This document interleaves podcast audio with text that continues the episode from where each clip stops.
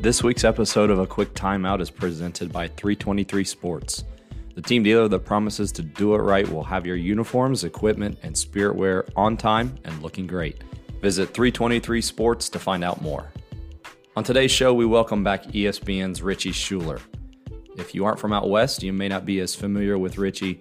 When you're up late after coaching your team to an exciting win and you turn on an 11 p.m. college basketball game, Richie's usually the guy that's on the call. In this week's episode, we talk West Coast hoops as well as some strategies he's seeing in college basketball. He's a former college player and coach himself, so he provides some helpful insight for us coaches. One last thing before we get started next week is Christmas week, so there won't be a regular podcast episode.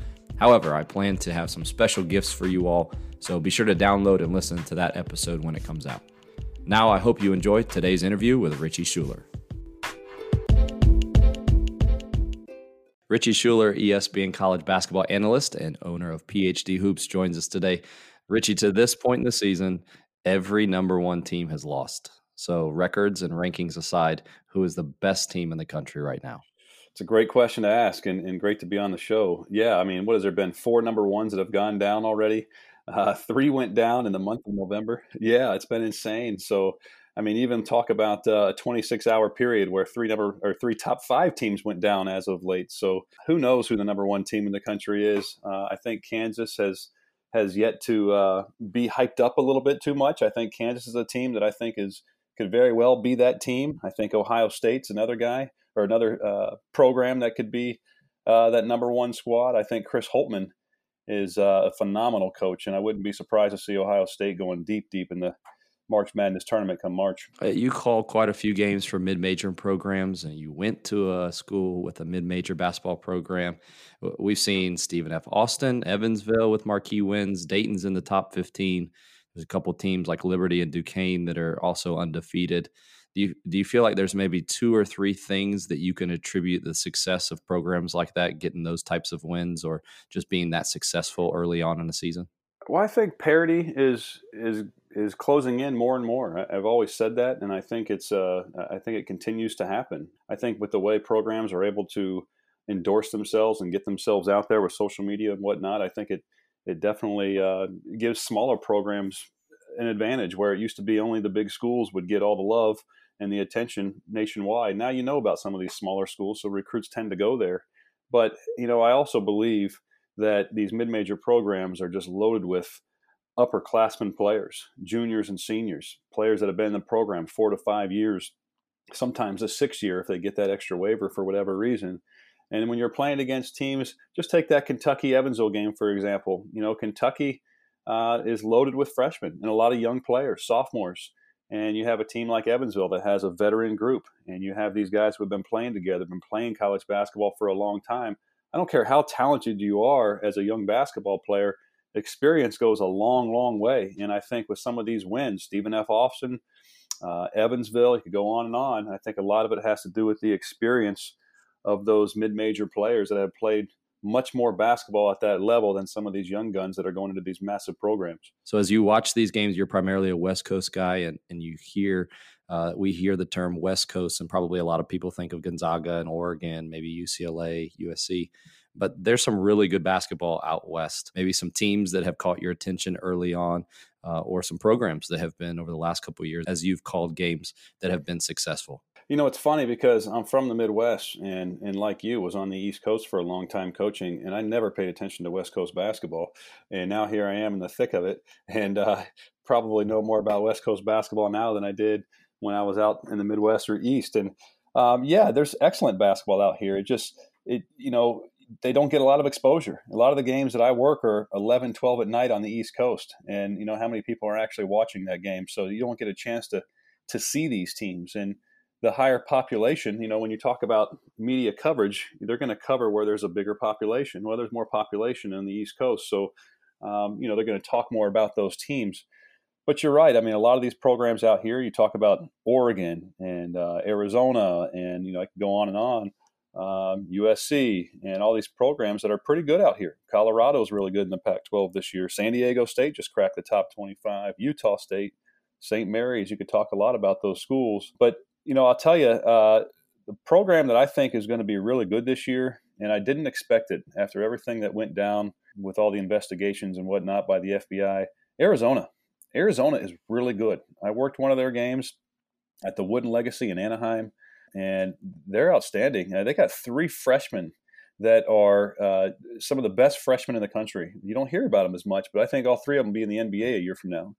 And then they have five, six upperclassmen, grad transfers and transfers from mid majors and all these different schools that have kind of filled in around them. So the game I worked, it was Arizona against Wood, uh, Wake Forest. Those three freshmen uh, really struggled, but yet they're their three leading scorers. I think even rebounders as well, and assist makers and all that kind of stuff. Uh, they struggled, but the upperclassmen around them uh, kind of brought them up using their experience level to get them where they needed to be. So I just think they have a great blend of terrific young freshmen and then great, great experience. And you know, I think at this point in time, I think they've only lost a game or two, so I think they're going to be really good come Pac-12 conference tournament time. As someone who sits courtside several times a week, you see players, you talk with coaches and, and talk with the players themselves. I kind of wanted to talk about some of the things that maybe go on behind the scenes or things that you observe just being there close by. You know, the first one is kind of related to style of play.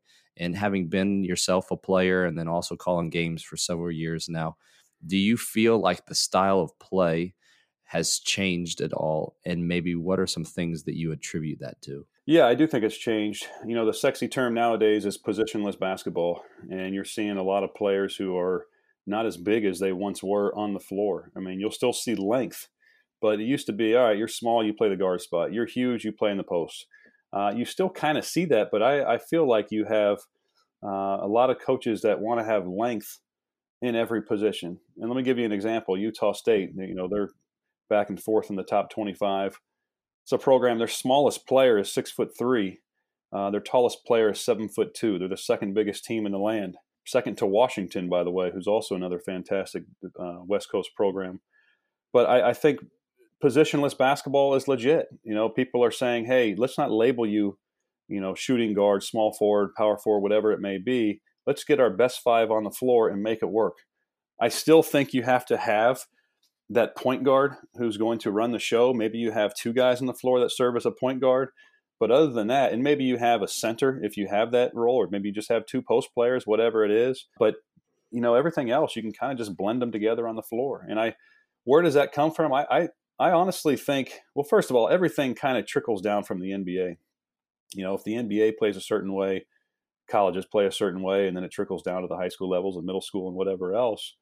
But um, I, I, will say that what 10 years ago 10 15 years ago it was the dribble drive was the was the sexy phrase you know john calipari popularized the dribble drive offense when he was at memphis and then it went on to kentucky and i, I think positionless basketball is kind of morphed from the dribble drive offense uh, into being that where you have much more smaller guys on the floor um, and less big guys and credit Golden Golden State Warriors with the, the the reign that they had for the last five years up until this season. They were one of those programs. A lot of smaller guys on the floor not a whole lot of size on the floor um, as far as in their posts, but they got it done from shooting outside. And as you and I were talking beforehand, just the in the the data driven decisions that are made, you got to have five guys that can shoot from outside so that they can stretch the floor, but then also create the opportunities at the rim. I see it even at our level, and those who aren't taking advantage of that aren't having the success. Do you see even that kind of flipping it around because we think positionless basketball offensive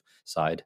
But even defensively, uh, maybe you've observed this, but switching defenses, you know, downing ball screens, being able to guard the five positions, being able to switch and and play those other positions so you don't end up with mismatches on the floor, maybe. Yeah, I do. Um, and I think what you're getting at maybe is that because it's positionless, we're we're smaller on the floor, right? There's a lot less mm-hmm. uh, size on the floor, and I, I, think, you know, if you really look at it, look at um, look at all the different basketball players across the world. I mean, most of us are not huge. Most of us are perimeter players. So, and I think skill development has gotten so strong that you know there's so many players that are small that have gotten to play at a high level. So you got to find a way to play these guys at the same time. You know, even if they're small, hey, they can really do something with the basketball. They can shoot it. They can make plays. They can get to the basket. They can do certain things.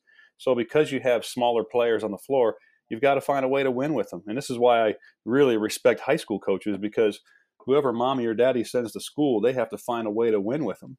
Well, if you're a college program or an NBA, you can kind of recruit the style of play that you want in your program. And if you want to play that way, fine. I think you're right. You're seeing guys front the post when they're guarding the post because maybe their team is a little bit undersized in comparison to the other team that they're playing, or maybe you have a perimeter player who is guarding a post player because, like you said, they're doing some switching on the basketball court. And I have seen that. I've seen that quite a bit, actually, especially with teams that have uh, equal length across the five players on the floor, whether you know they're small, medium size, whatever it is, they're equal length. They have long arms. They're rangy. You're seeing a lot of switching. I don't know where exactly that's coming from, but you're seeing a lot of switching on the floor, which I think uh, it definitely changes the style of play. And some more X's and O's as far as you observing coaches or teams. Who should we be studying more or watching more or looking more up on YouTube? You know, I've always said um, you gotta you gotta coach what you know you know, when I was a head coach my first year, I, I tried something I had never done before, and it really learned me a lot. I taught I, I taught myself how to do these things, and I, I learned from other people. But at the same time, it just wasn't me. Um, you know, going into my second and third year, I kind of morphed into the coach I wanted to be, the style of play that I wanted to play, the stuff that I knew how to teach, and I think a lot of times it, it's less about, hey, I want to be like that coach. Let me go learn from that coach and more about, hey, you know, who did you work under? What did you run? What did you run as a player?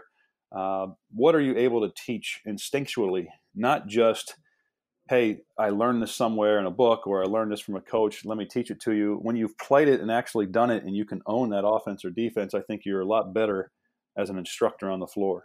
You know, but I and I will say though, I mean, one of the I, I talk about him again. Chris Holtmann at Ohio State, I, I think is outstanding. I think he's a, a, great X and O guy. I think he's a great motivator.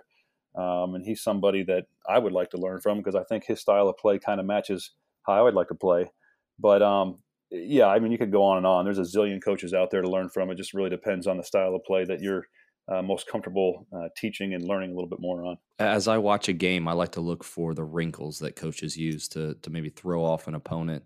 You know, it could be something like an ATO or some sort of defensive adjustment, like trapping the ball screen the first play out of the half. Uh, just anything to earn next to possession or a quick score. Have you have you seen anything, or does anything come to mind maybe that you've seen early in this college basketball season that coaches have used that have been successful in that area? You know, I don't know if I've can can pinpoint anything exactly, like anything that hey, this this is something that happens a lot of times out of a timeout or wherever it may be. But I, I will say that some of the best programs I've seen coaches draw up something out of a timeout. Uh, and, and yeah, defensively, but I guess I'm thinking more along the lines of offensively. Yeah, coming out of a timeout, you might switch the defense to throw the opponent off, or you might try to press them real quick, or you try to do a quick trap. Uh, but it might be an out of bounds play that maybe the other team hasn't seen before. It might be a set that maybe the other team hasn't seen before in scouting and preparation. But I know when I was coaching, a lot of times that's something I wanted to do, but uh, you know, I know there's a zillion things going on through your mind when you're a head coach. It would be good if you had an assistant coach remind you every time, hey, coming out of this timeout, coach, we need to make sure we draw something up to throw off the defense. Yeah, for those of us who are on the East Coast and maybe don't see a lot of West Coast games, are there maybe a couple teams that we should be watching for or, or somebody that you think could have a, a run in the tournament? Um, I know it's still early on in the season, but somebody that maybe has impressed you early on in the season? Well, I think the obvious is Gonzaga. Gonzaga is is I mean they're they're always good. They're always great. Mark Few does a phenomenal job, and he has for years, a couple decades, I think now. Uh, I think Oregon. Uh, I know a lot of times every year we get our hopes up on Oregon, um, but they don't always come through. But I think Oregon is a team that, that could be very dangerous this year, especially with the way teams are falling left and right. you know, from that number one slot, even in the top five.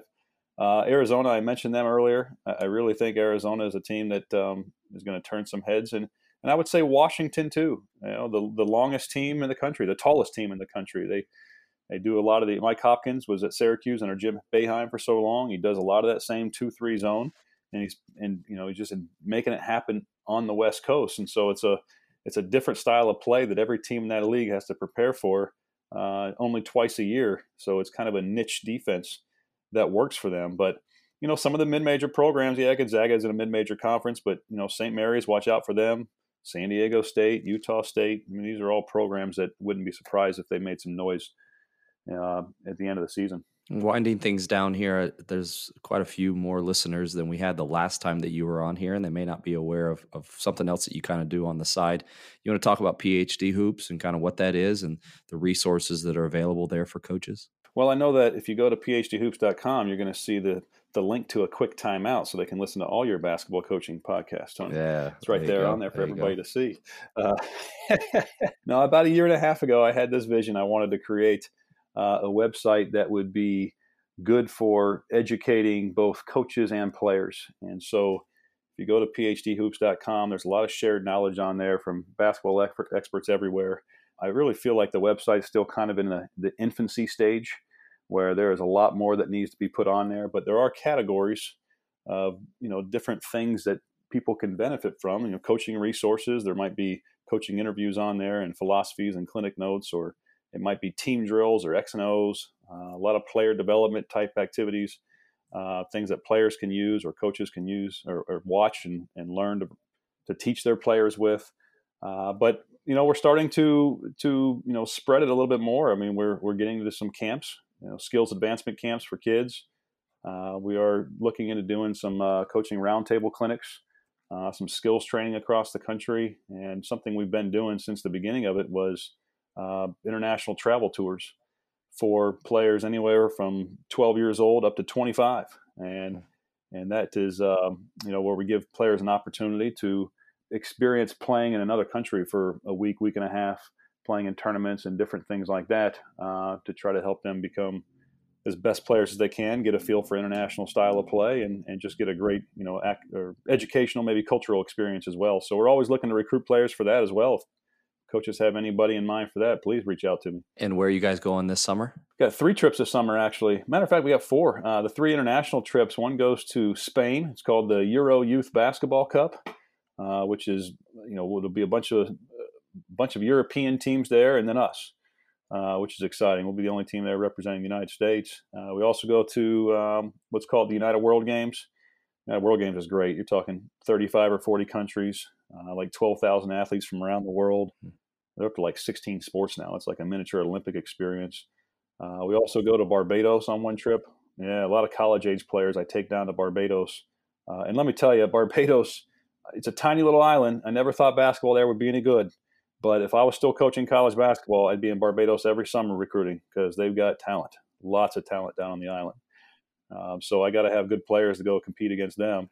Uh, and then we also do a tour out in LA. Uh, I live in Los Angeles now, um, so it's a domestic tour where we give young people an opportunity to really see the city and uh, explore the city. But at the same time, we're doing a lot of skills work uh, throughout the duration of the week. So it's exciting stuff. And they can connect with you on social media as well, Twitter and Instagram, right? Yep, Twitter um, at Richie Schueler, Instagram.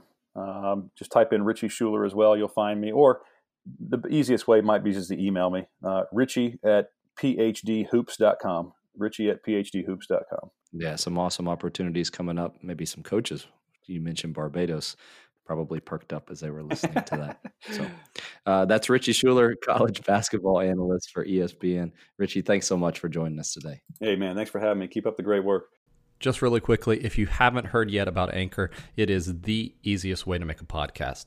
It's free. There are creation tools that allow you to record and edit your podcast right from your phone or computer. Anchor will even distribute your podcast to Spotify and Apple Podcasts and other platforms so your show actually gets heard. You can even make money from your podcast, no matter the size of your audience. It really is everything you need to make a podcast all in one place. So, download the free Anchor app or go to anchor.fm to get started.